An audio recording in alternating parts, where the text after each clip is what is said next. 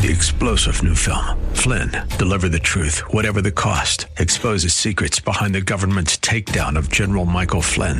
Flynn knew what the intel world had been up to. He ordered the first audit of the use of contractors. This set off alarm bells. He told the truth. He was the most dangerous person for Donald Trump to hire. They had to get rid of Flynn. Flynn, deliver the truth, whatever the cost. Available now. Watch it today. Go to salemnow.com. Salemnow.com.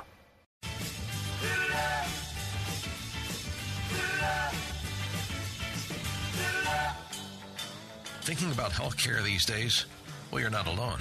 And it seems that getting real information about the state of our medical system is tough to come by. That's why you've come to the right place with Dr. Bill, your radio MD.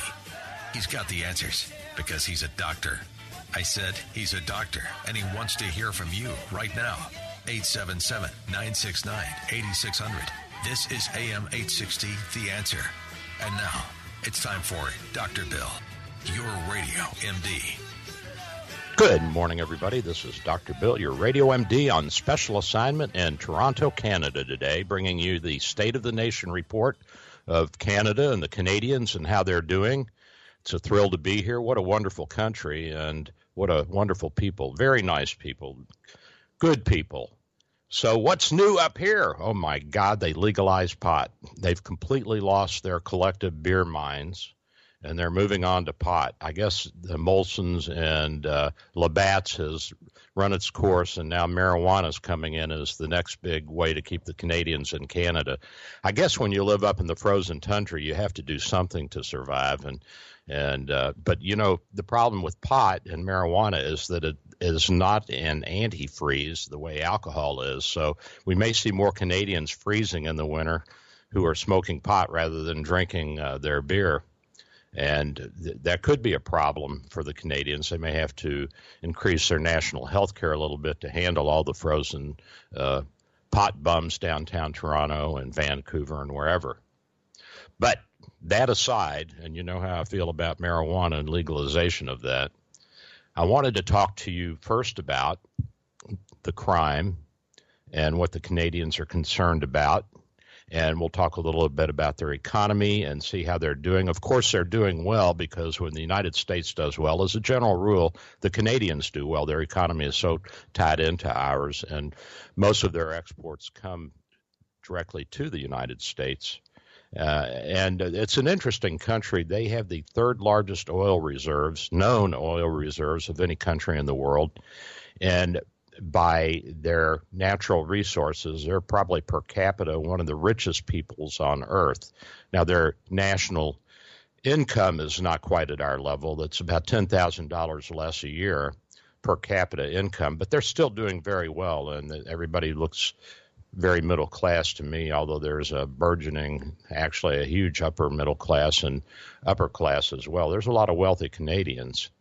So they're doing extremely well in this small country of 32, 33 million, 34 million is the 10th largest economy in the world, which is uh, uh, very uh, surprising that a country of this population size is within the top 10. I mean, that's that's that's really awesome. So they they are an industrious people, and uh, they are very productive, and I'm impressed with their work work ethic. We'll see if the marijuana slows that down a little bit.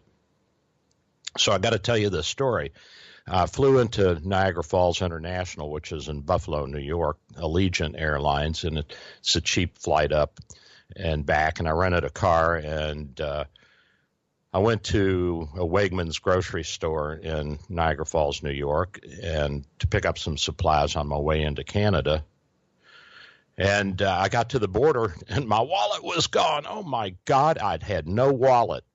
So I'm at the border, and I'm, I'm telling the agent, the Canadian agent, I, I don't have my wallet. I have to go back. So he lets me turn around and head back. There's a there's a turnaround, and you head back into the states. And I grabbed a hotel room in Niagara Falls and uh, started the process of tracking down my credit cards and stopping those.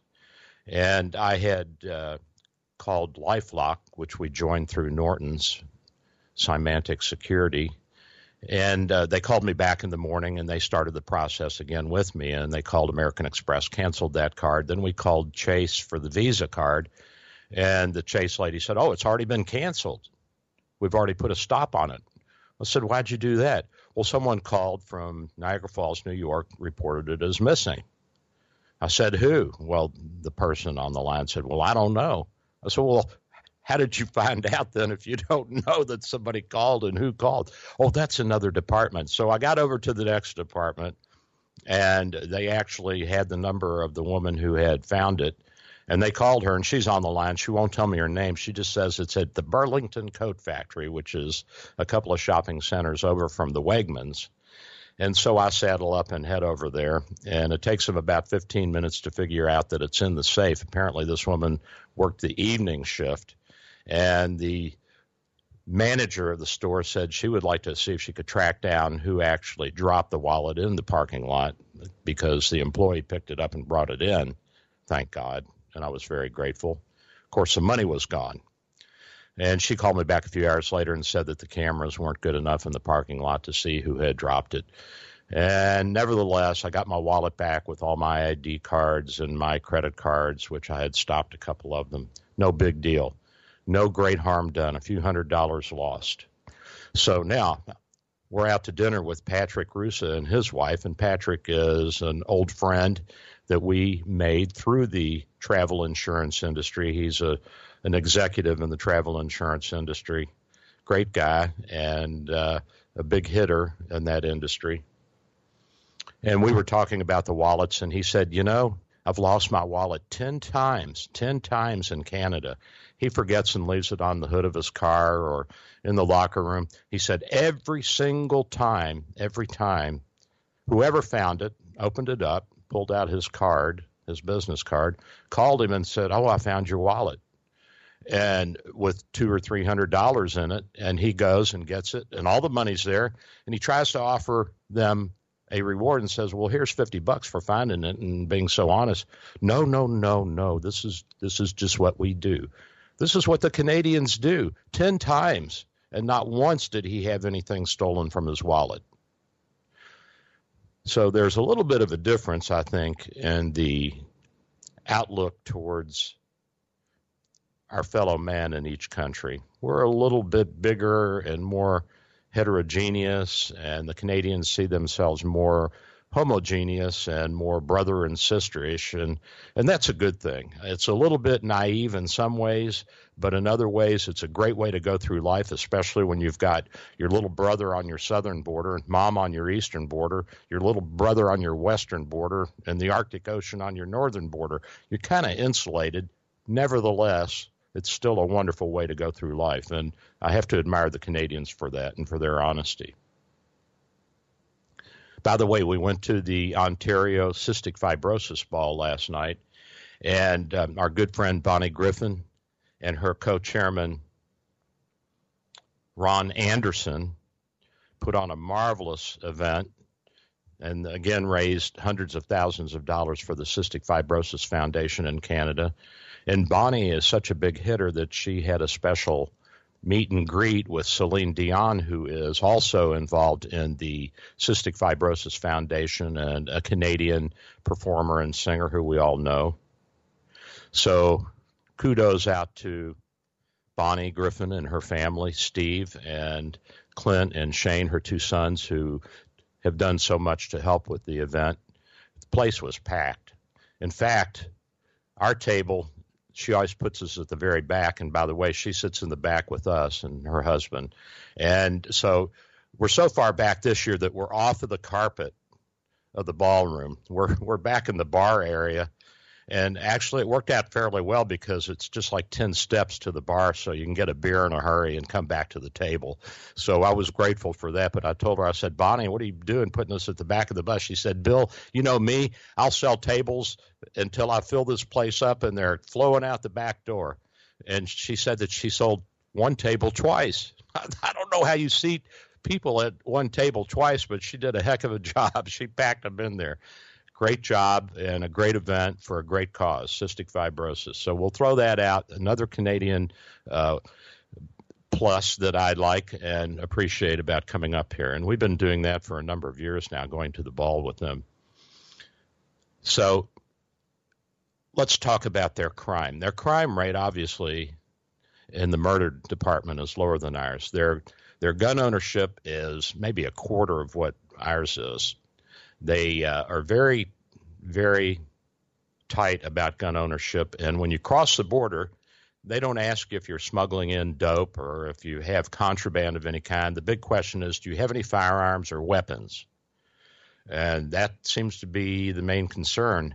And I heard from one of our folks that we visited for the travel insurance industry who was complaining about the bump in crime in, in Toronto and Mississauga, which is a bedroom community of Toronto, huge now, three, four hundred thousand people. Oh my gosh, it's it's enormous, ginormous. Uh, the airport is in this area. And she said they've had an uptick in crime and that they're wondering where the illegal guns are coming in from. Well, I don't think they're coming across the U.S. Canadian border because of the the tight control, but uh, it could be. However, there have been there has been an influx of minorities into Canada over the past 40 years and the uh, different mafias, Italian, Russian, and uh, Iranian mafias have picked up pace. I don't know if they've gotten that under control, but now the Pakistani Muslims are coming in. And so there are a lot of minorities that have criminal elements in them that have the potential to smuggle guns into Canada.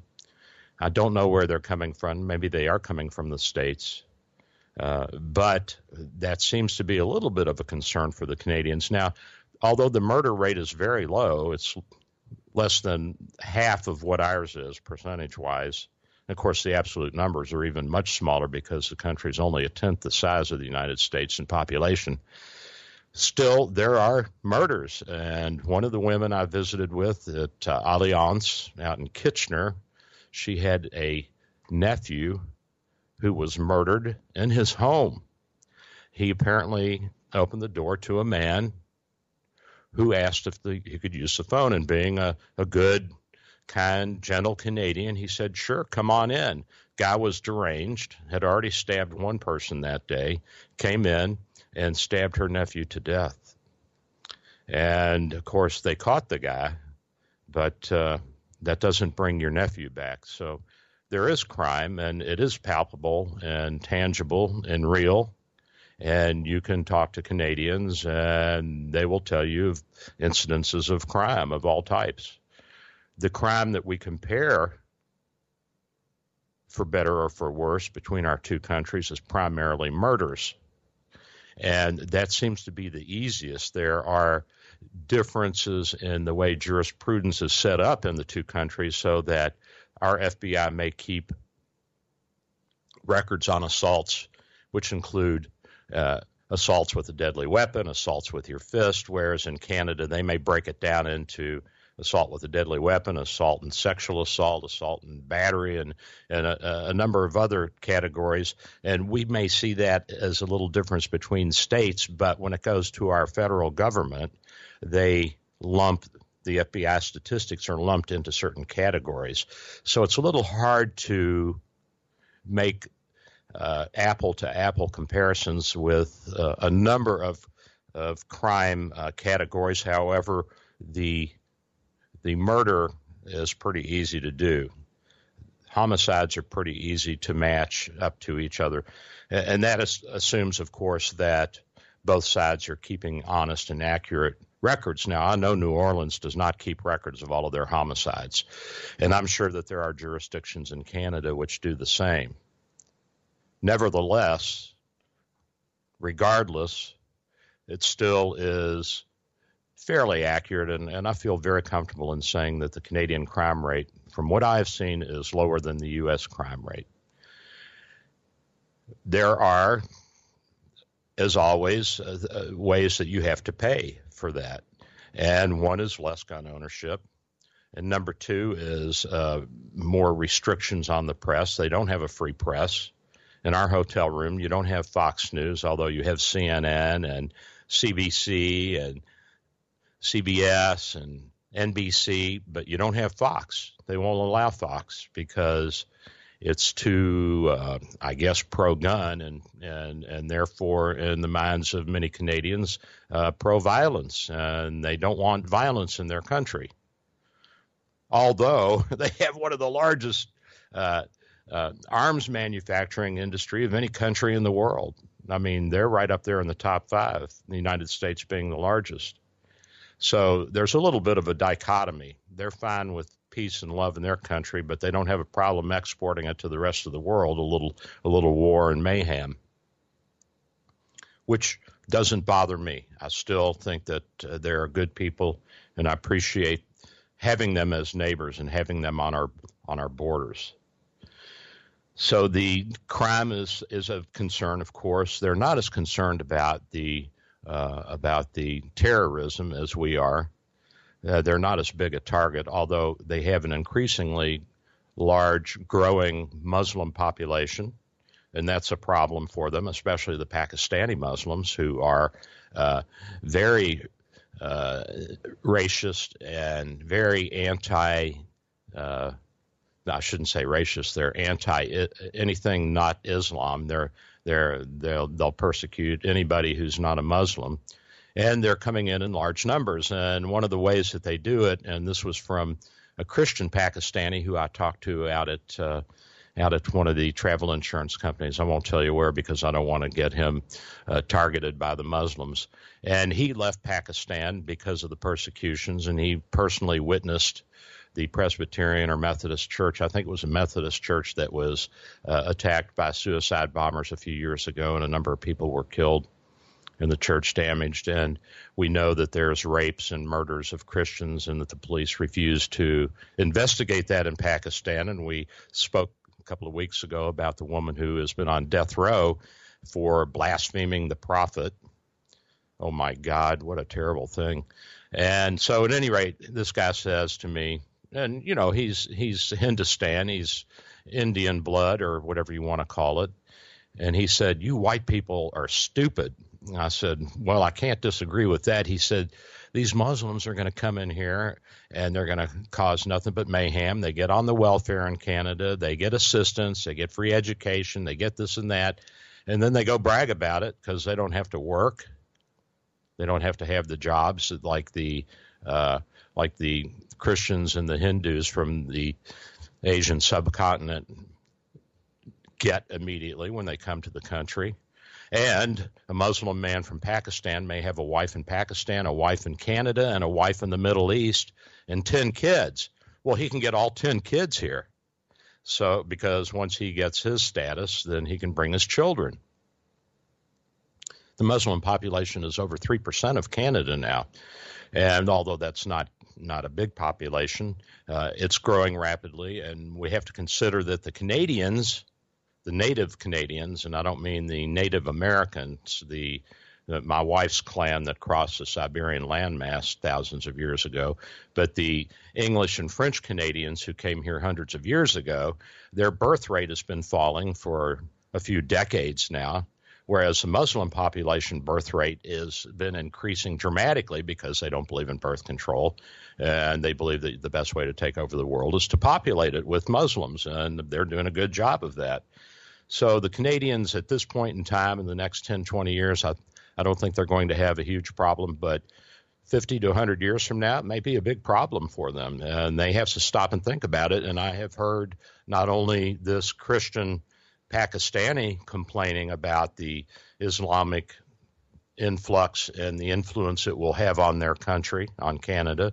But I've also heard it from some of the native Canadians, the white Canadians, who who are saying now this is ridiculous. Why are we paying to bring people in from uh, from Pakistan who are not part of our culture and don't appreciate us and look down on us and uh, abuse the welfare system?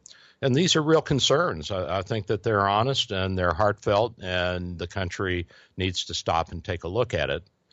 Right now, they have a liberal government in power. They have uh, Trudeau's son, uh, Trudeau Jr., who is a left wing loony. Rumor has it that he may be the son of Fidel Castro because his mother, Margaret, was such a party girl.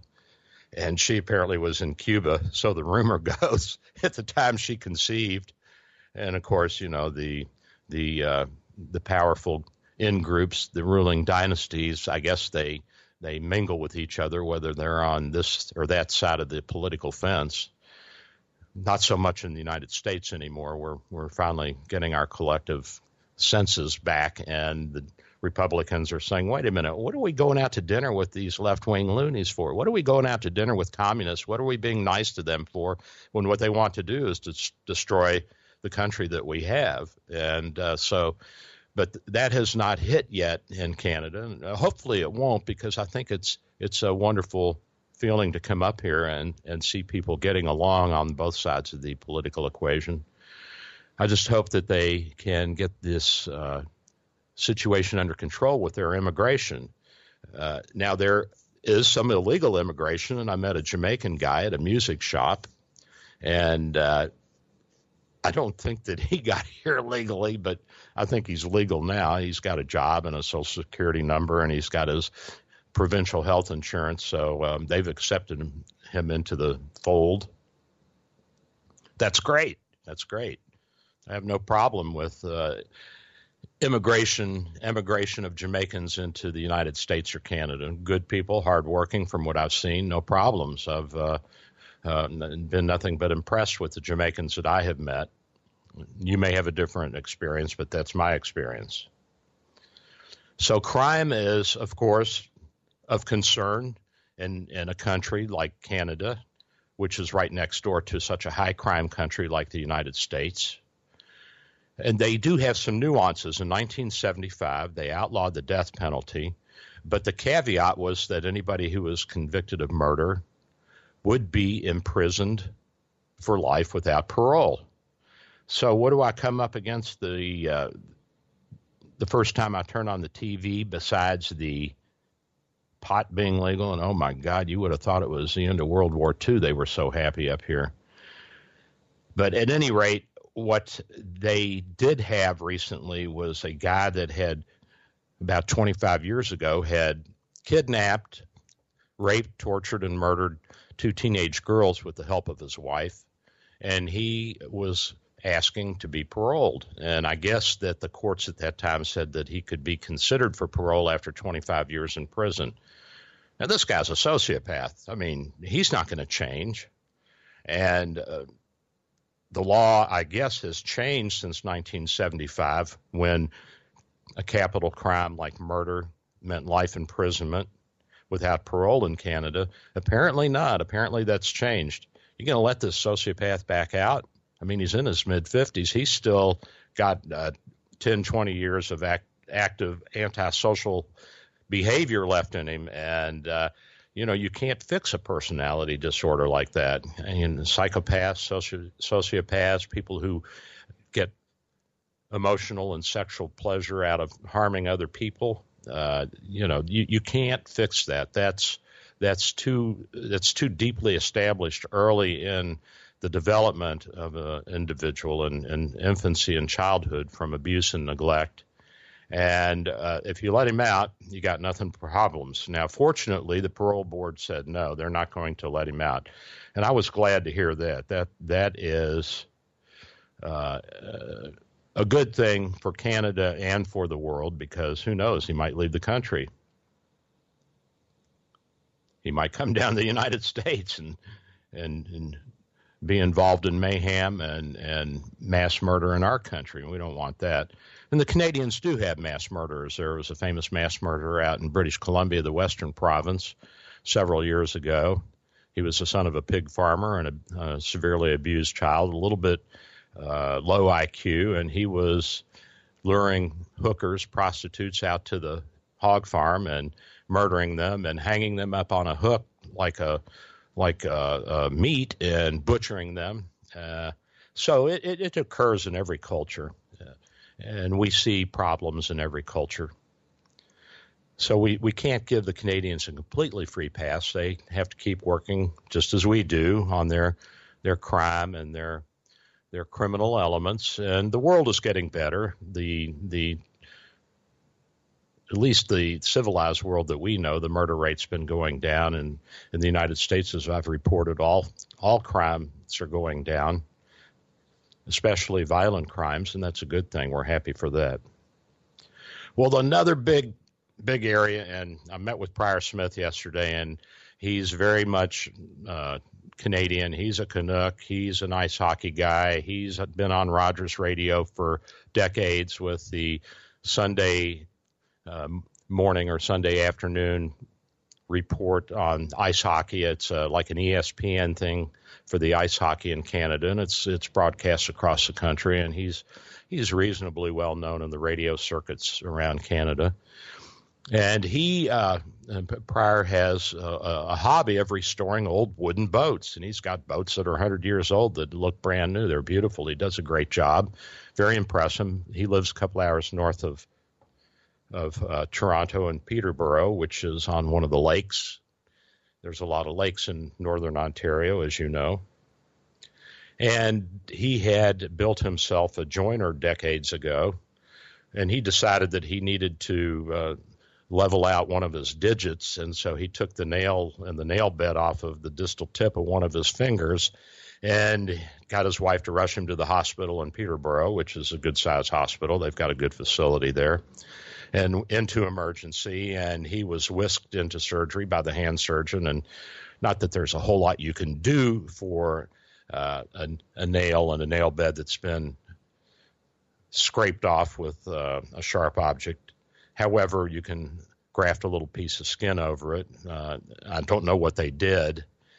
Nevertheless, he was very impressed that he was in and taken care of and out of the hospital within an hour or two. And he said, I don't care what anybody says about the Canadian healthcare system. If you have an emergency, it's one of the best.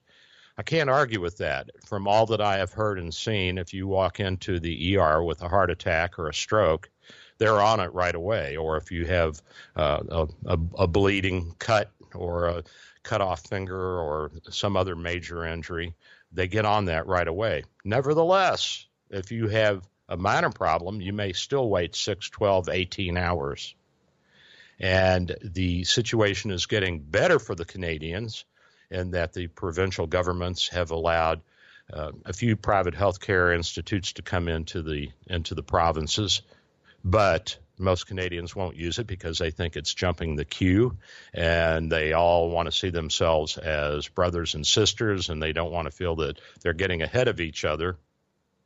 But as one of my friends, Peter Nardi, pointed out at one of the travel insurance companies, he said, it doesn't make any sense because if you have people who can afford to pay privately and they go into the private system, then they're making the queue shorter for everybody else. So why not do everybody else a favor if you can afford it? It makes sense to me, but again, I'm not a Canadian and they see the world a little bit differently than we do. Their system is better also in that they, as I have been pushing them to do for the past 15 years, to open up to nurse practitioners, and now they're training and bringing in, and nurse practitioners are licensed to practice in, in Canada. And I, I think this is a very reasonable way to uh, to extend physician services and use the physician extenders who can treat most problems and who can prescribe medications, who can take care of high blood pressure and diabetes, uh, work in emergency rooms and walk-in clinics and do minor things, suturing and uh, uh, diagnosing fractures and that sort of thing. And so it's a good thing. It's it's certainly increased the availability of health care to the uh, masses of Canadians who have been longing for that for for for decades since the system was socialized. They went to a one-payer system. I don't know, 40 years ago, 50 years ago. It's uh, it's it's worked for them in the sense that everybody feels like they have some coverage, although feelings are not always accurate, as I have pointed out. They're real, but they're not always accurate.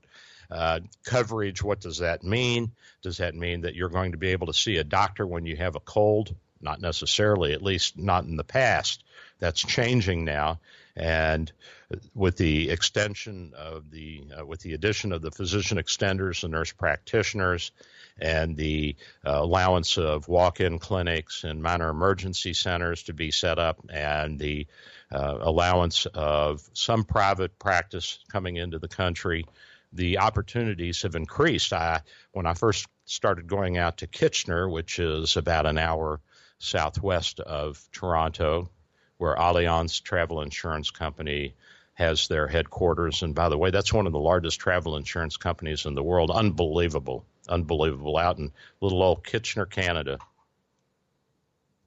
The city has grown tremendously.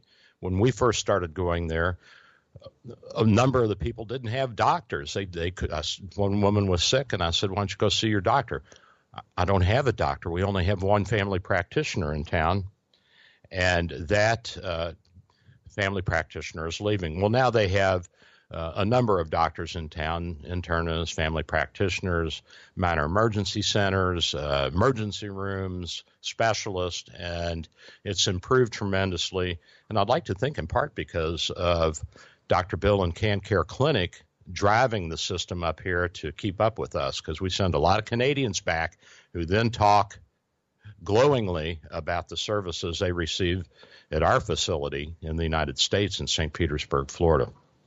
Well, I'm going to grab a cup of Joe and then I'll be right back. So don't go away. When I come back, we'll talk about the economy, a little bit more about the health care. And if you want to call in and make some comments, whether you're on the north or the south side of the border, feel free to join me. What's our number, Bill? I forget. 877 969 8600. Nailed it. My God, I got it. 877 969 8600. I'll welcome Canadian and American callers today. I'll be right back. This is Dr. Bill.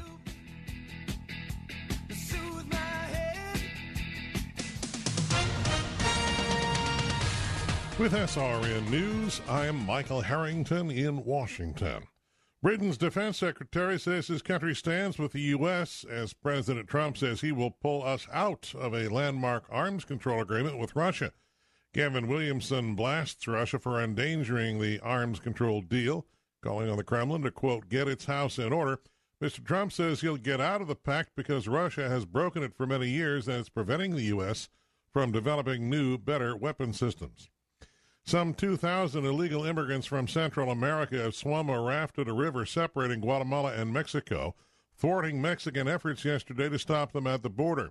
They have reformed their mass caravan and have vowed to resume their journey to the U.S. And the death toll is up to 18, 160 injured in a train derailment in Taiwan today. More than 370 people on the train. This is SRN.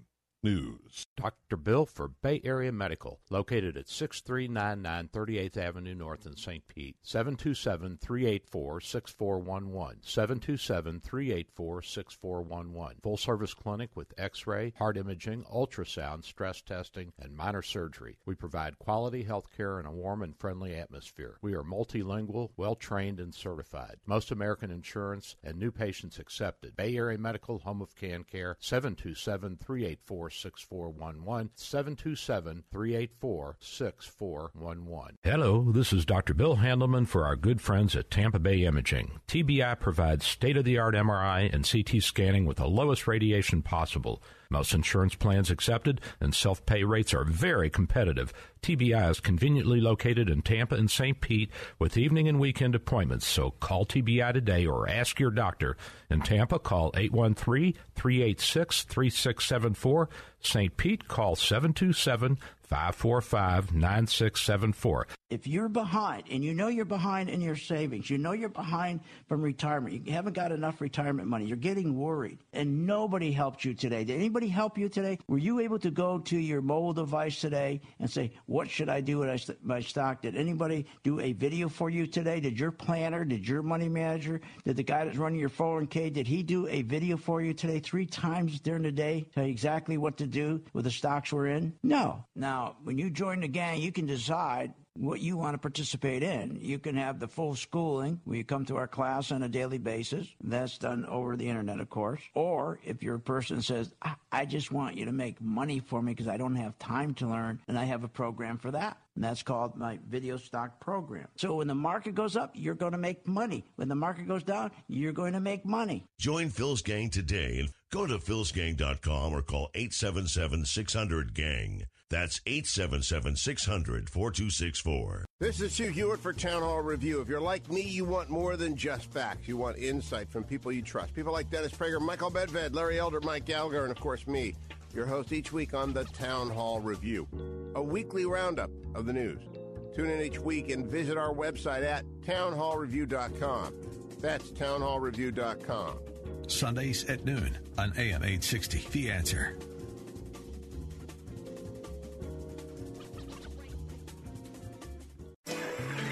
Here is your exclusive AccuWeather forecast. Mainly clear and humid this evening. Winds north northwest 4 to 8 miles per hour. Low 72, less humid with times of sun and clouds for Sunday, high 84.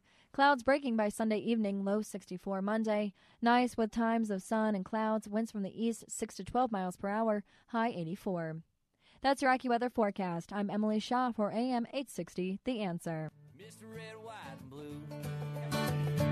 We say hey, you say y'all. Yeah, we both got pro football. Except we got bigger balls and a longer field. We say Z, you say Z.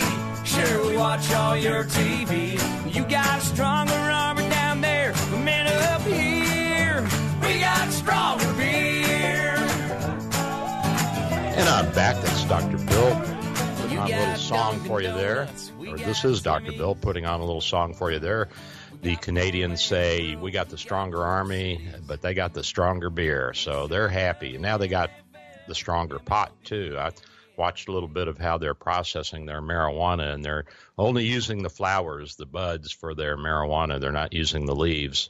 So I guess the leaves they'll export to one of the third world countries and sell it there. I don't know for sure.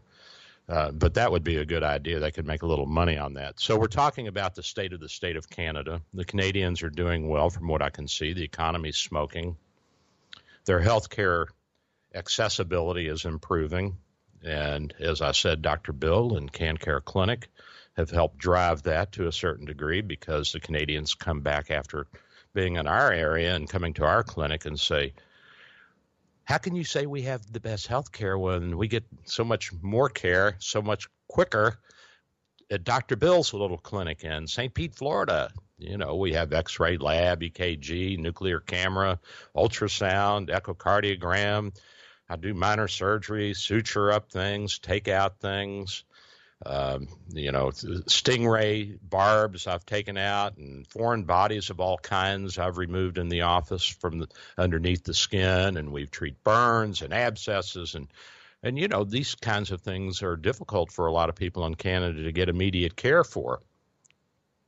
And even if you go into the emergency room, if it's not a major problem, you may sit for 6, 12, 18 hours, depending on what time of the year it is.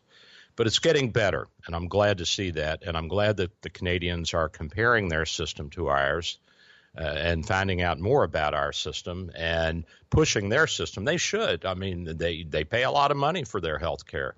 And well, they should receive good health care. They deserve it, and uh, they're good people, and they work hard, they're productive, and God bless them. I want them to have as, as good a life as anybody on the planet. So you can leave the country for health care uh, for emergencies if a doctor deems that you need health care right away in Canada and that it's not available, readily available, or that it's a service that's not available in Canada, uh, a new treatment that, that's not experimental, but it's established, but it's just not available in your part of Canada. But you have to go through a board through the provincial healthcare uh, services. Uh, OHIP is the Canadian, as the uh, Ontario service, Ontario Health Insurance Plan, OHIP. And so you have to appeal to that board. And I don't know how quickly you can get that through. I would guess that if it's an emergency and your doctor is diligent, he can probably push it through in a hurry. And I believe the board is composed of physicians. I'm not sure, but I, I, that's what I was told. So there are opportunities to leave the country. with coverage. Now, if you're out of country and you have OHIP, it will pay a small proportion of the health care bill for emergencies, certain things, but not everything, of course. Only certain emergencies it will pay for. But it's really not enough to cover health care in the United States. Uh, so most Canadians get travel insurance, and that's why we came up here was to meet and greet with our travel insurance companies that we have contracts with, as well as uh, see our friends, see the Griffins, see Prior Smith, see all of our friends, uh, see Patrick Rusa and his wife, and uh, all of our friends at all the health insurance companies who we've come to know personally and have uh, good and wonderful relationships with, not only business but also interpersonal, and and I think it's a good way to cement relationships between the countries. So, what about the economy? Enough of the health care.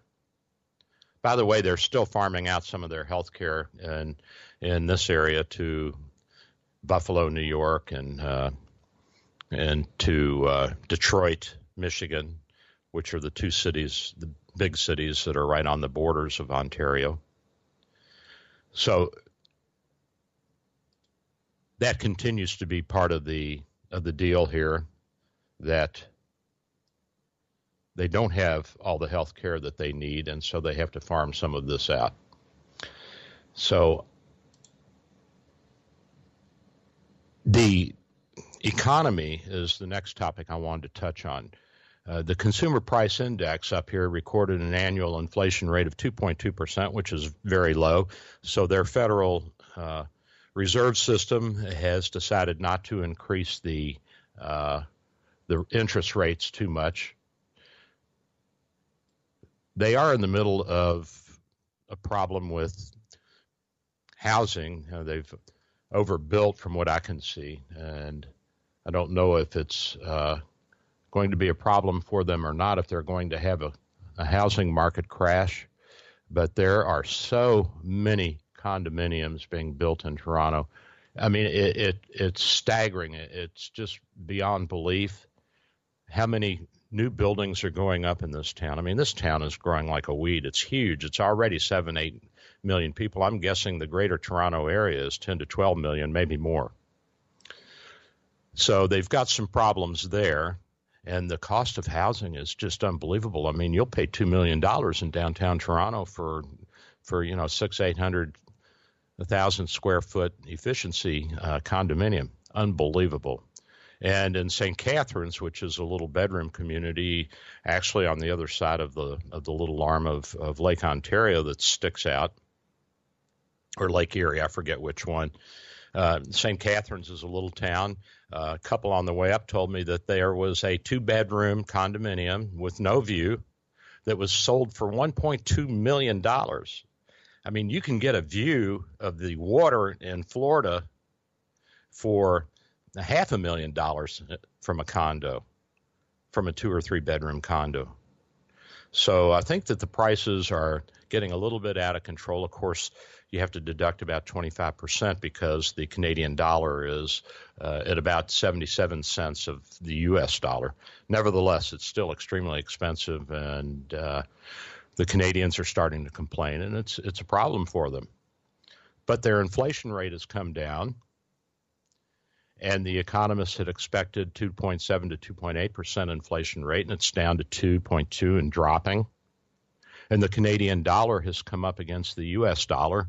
It's at 77 cents last time I checked. Last year it was uh, three or four cents below that, and a few years ago it was as low as in the 60s, the mid and high 60s.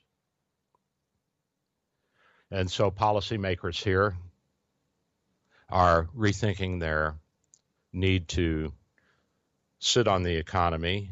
Gasoline prices in Canada have fallen. Now, this is an interesting thing. Why is gas so much more expensive in a country that produces so much oil and gas and has so much ability? Well, there's a number of reasons. One is the cost of production. In the United States, we have a much larger population, so it's uh, it's on scale and so it's it's it's cheaper the more you produce the more you sell, the more centralized and more number of of uh, refineries that you have that can pump out and uh, distribute the gasoline, and about 80% of oil is is uh, used for gasoline. It's distilled out of it. It's one of the many liquids that's in oil. Oil's not one molecule. It's dozens of molecules that are all stuck together in a big glob. So the cost of production is higher in Canada. They have fewer facilities, and uh, they're not even sure if they built more facilities if it would help bring down the price of gasoline. And of course, the taxes are much higher up here, and there's much more uh, regulatory control of the gas and oil industry because of the uh, the environmentalist, and also the government wants their cut. They want more money over half the Canadians work for the government, so it's it's a socialist country in many ways, and there's no competition. So the governments, the, the, provinces, and the federal government regulate the number of gas stations, the number of refineries, and this pushes up the price as well. And we were talking with Pryor at breakfast yesterday, and I was talking about uh, an article I read, a little town in British Columbia that was right on the Washington state border. And he mirrored this with the story from his sister who lives out there that people have one gas station in their town on the Canadian side of the border with with prices that are 50 cents higher per gallon so they drive across the border a couple of miles more and get gas cheaper in Washington state. And the little town, which is smaller than the town in Canada, has three gas stations. So there's competition. There's competition between the companies. And that apparently is not the same in Canada. There's only one gas station allowed within this little town. And that's a problem with government overregulation. And maybe they'll they'll take a page out of our playbook. And when I say our playbook, I mean the playbook that we are implementing when we elected Trump as our spokesperson and pushed for deregulation. Maybe they'll see the light and deregulate more of their industries. Ultimately, I think free enterprise is the best way to go, and I've said that before, and I think that would be just as true in Canada as it is in the United States. However, they're a huge landmass with a small population, and so they've got tremendous cost in per capita in building a road or a hospital or whatever. So their their need to collectivize may be a little bit stronger than ours, at least in their minds. I don't know if that is accurate or not. I don't know if they would have done better over the past 50, 60 years if they hadn't socialized after World War II as much as they have. I think they probably would have been better, but uh, that's speculation on my part. So, with a low inflation rate, uh, per capita income going up, and it's still about $10,000 less per capita per person, they are doing extremely well. Gasoline prices are dropping and overall they're making great strides economically and in part because we're making great strides economically and they export to us now the free trade agreement has been uh, generally well accepted by the Canadians, and they seem fairly happy. And I don't hear as much uh, bad mouthing of Trump up here as I have in past years. Uh, actually, the criticism now is of one of their ministers of finance, who was involved in the negotiation of the new NAFTA or the new North American uh, treaty between the United States, Canada, and Mexico. And basically, this was a redo of NAFTA. But since it has come through, the look back now is critical of the Canadian side and the Canadian uh, negotiator for the Ministry of Finance up here who uh, seen as a, a, newbie, a novice, and a lightweight, and uh, delayed the passing of the of the treaty by six months because of her lack of knowledge and understanding of of the situation. And this is coming from one of the CEOs of a major company up here. So there is some criticism of their government and their government's handling of the the trade agreement between our three countries. But generally, they're happy with it. Yes, steel tariffs have gone up a little bit.